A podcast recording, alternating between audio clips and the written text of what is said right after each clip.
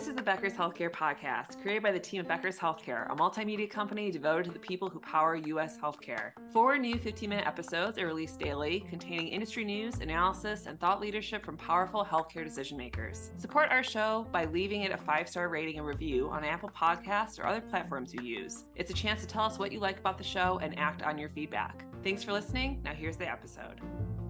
This is Grace Lynn Keller with the Becker's Healthcare Podcast, and I'm excited to be joined this morning by Ryann DeGraff, who serves as the VP and Regional Chief Operating Officer at UW Health. Ryann, thanks so much for joining me today, and I would love to have you start off by introducing yourself and telling us a little bit more about UW Health.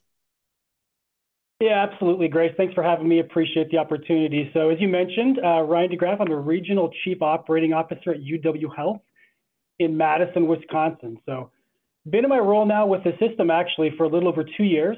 A uh, little bit about UW. So UW Health is really what I would refer to as an integrated health system that's associated with the University of Wisconsin School of Medicine and Public Health.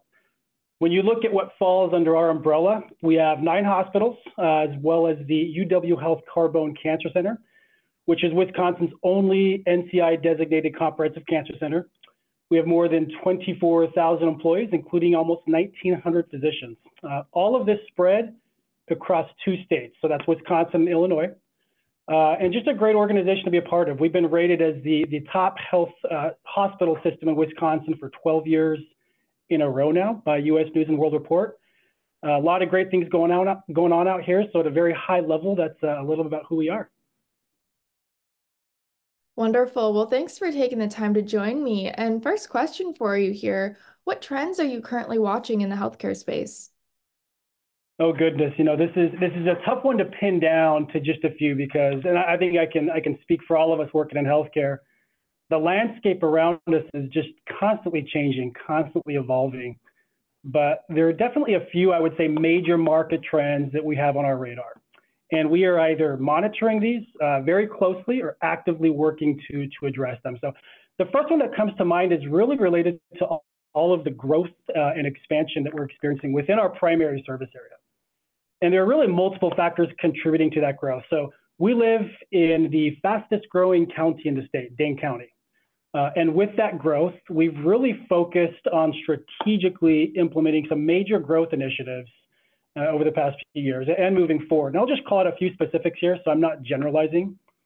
But on the east side of Madison, we are in the process of building what we're calling East Park Medical Center. So this will be when it's when it's com completed next fall, a 500,000 square foot ambulatory facility that will really transform the way we deliver care. And I would say most importantly, create more access for our patients to key programs like oncology and women's specialty services. The other big project that we're advancing is tied to East Madison Hospital, uh, where we'll be going through multiple phases of expansion over the course of several years. And that will include things like doubling the capacity of, of key areas of the hospital, like the ED and the number of ORs and the number of inpatient beds. So having said that, very exciting uh, and certainly something that will position us to accommodate all the growth and demand we're seeing around us. But with that comes the challenge of of staffing these new facilities. Uh, and I know this is not a challenge that is unique to UW Health. Uh, many others across the country are grappling with the exact same challenge.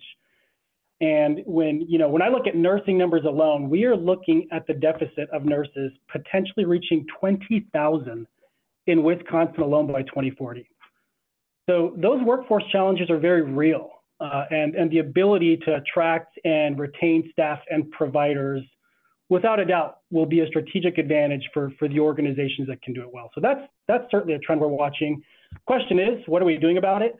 so real quick, here's some of the work that, that has been led by our chief nurse executive, Rudy Jackson, really over the past year to, to help strengthen our recruitment pipelines.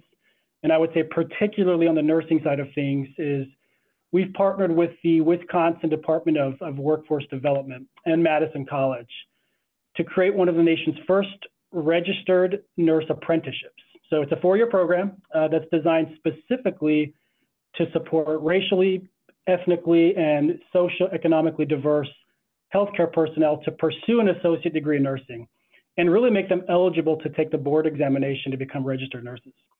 What's really neat about all this is that all tuition, books, supplies, uh, as well as full-time salaries and benefits for the apprentices will be supported by UW. So the other trend uh, I would say that we're closely watching is really in the big data and AI world. You know, healthcare data is an asset, and I think it's another example of something that can serve as a strategic advantage uh, to those who can actually leverage it for a number of reasons, right? And, and that advantage can be seen in, in areas like using the data to improve care and access to care. It can be seen in improved clinical decision making and streamlining diagnosis.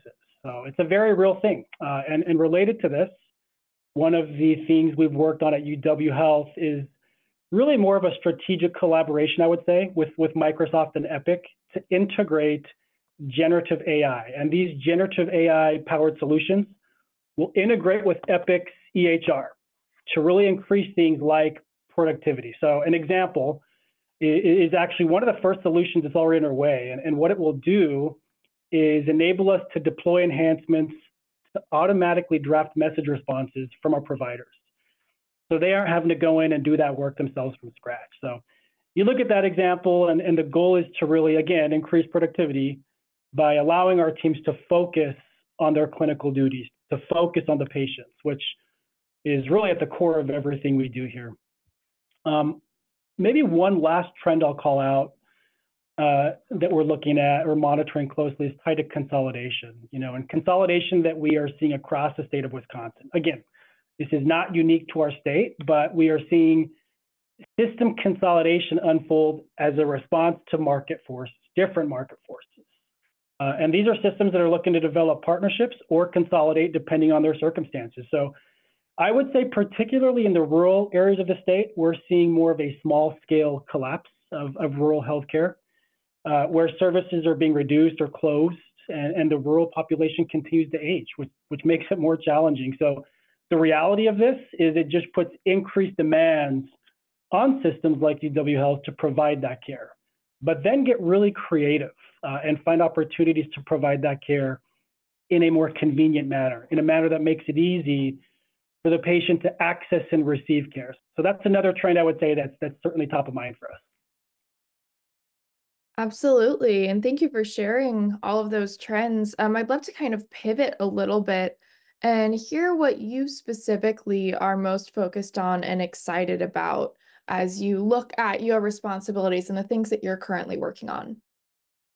Yeah, absolutely. You know, I would say I'll keep this one brief, but it's something I already touched on. And it, it really is growth and expansion that we're experiencing as a system. And while there are certainly challenges that come with this, you know, to be in a position to grow and to be able to construct new state of the art facilities that will strengthen our ability to innovate and improve access to care for our patients.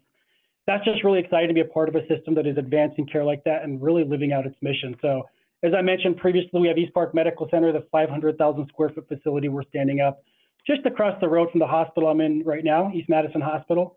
And then I would say doubling and in some areas tripling the capacity of East Madison Hospital. These are projects, uh, multi-year projects, multiple phase projects that'll carry out over the course of time. So I would say from my perspective, those are very exciting projects and that is taking my uh, time and attention over the next few years.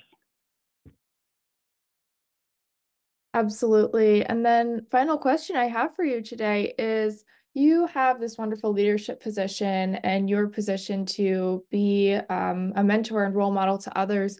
So I'd love to hear what advice you have for emerging leaders and people who are looking to be in the same sort of career path as you and in a leadership role one day. Yeah, absolutely. So you know, there's so much advice I've received over the years, and, and one piece that really sticks with me to this day is is to get out and play in traffic. And what my mentor meant by this is put yourself out there, shake hands with people, go to events that build your network. And as uncomfortable as it is for anyone really to play in traffic, I've seen so many opportunities arise through that network, and I've been able to form lifelong friendships through it. And you know, as you progress throughout your career, there's a good chance you'll lean on that network for opportunities, or you'll end up crossing paths with someone in that network uh, in your next job. So get out and play in traffic. And I would say the other piece that's closely related is, is find a few mentors early on. You know, this from my perspective is really a non-negotiable. When I look back at my career and the steps I've taken and, and where I am today, there's just no way I would be where I am today if it weren't for my mentors. You know, when I think about my mentors, we've all used some form of GPS, right, to navigate directions at some point in our lives. I actually use it every day on my drive home. Um, you know, I know my way home. I know multiple ways to get home, but what that GPS system does is it it lets me know about things I may not be able to see. You know, as I'm pulling out of the hospital, that can be weather or an accident that may be impacting traffic. And so what it does is it gives me the best route home. So so when I talk about mentors, these are individuals who are seasoned.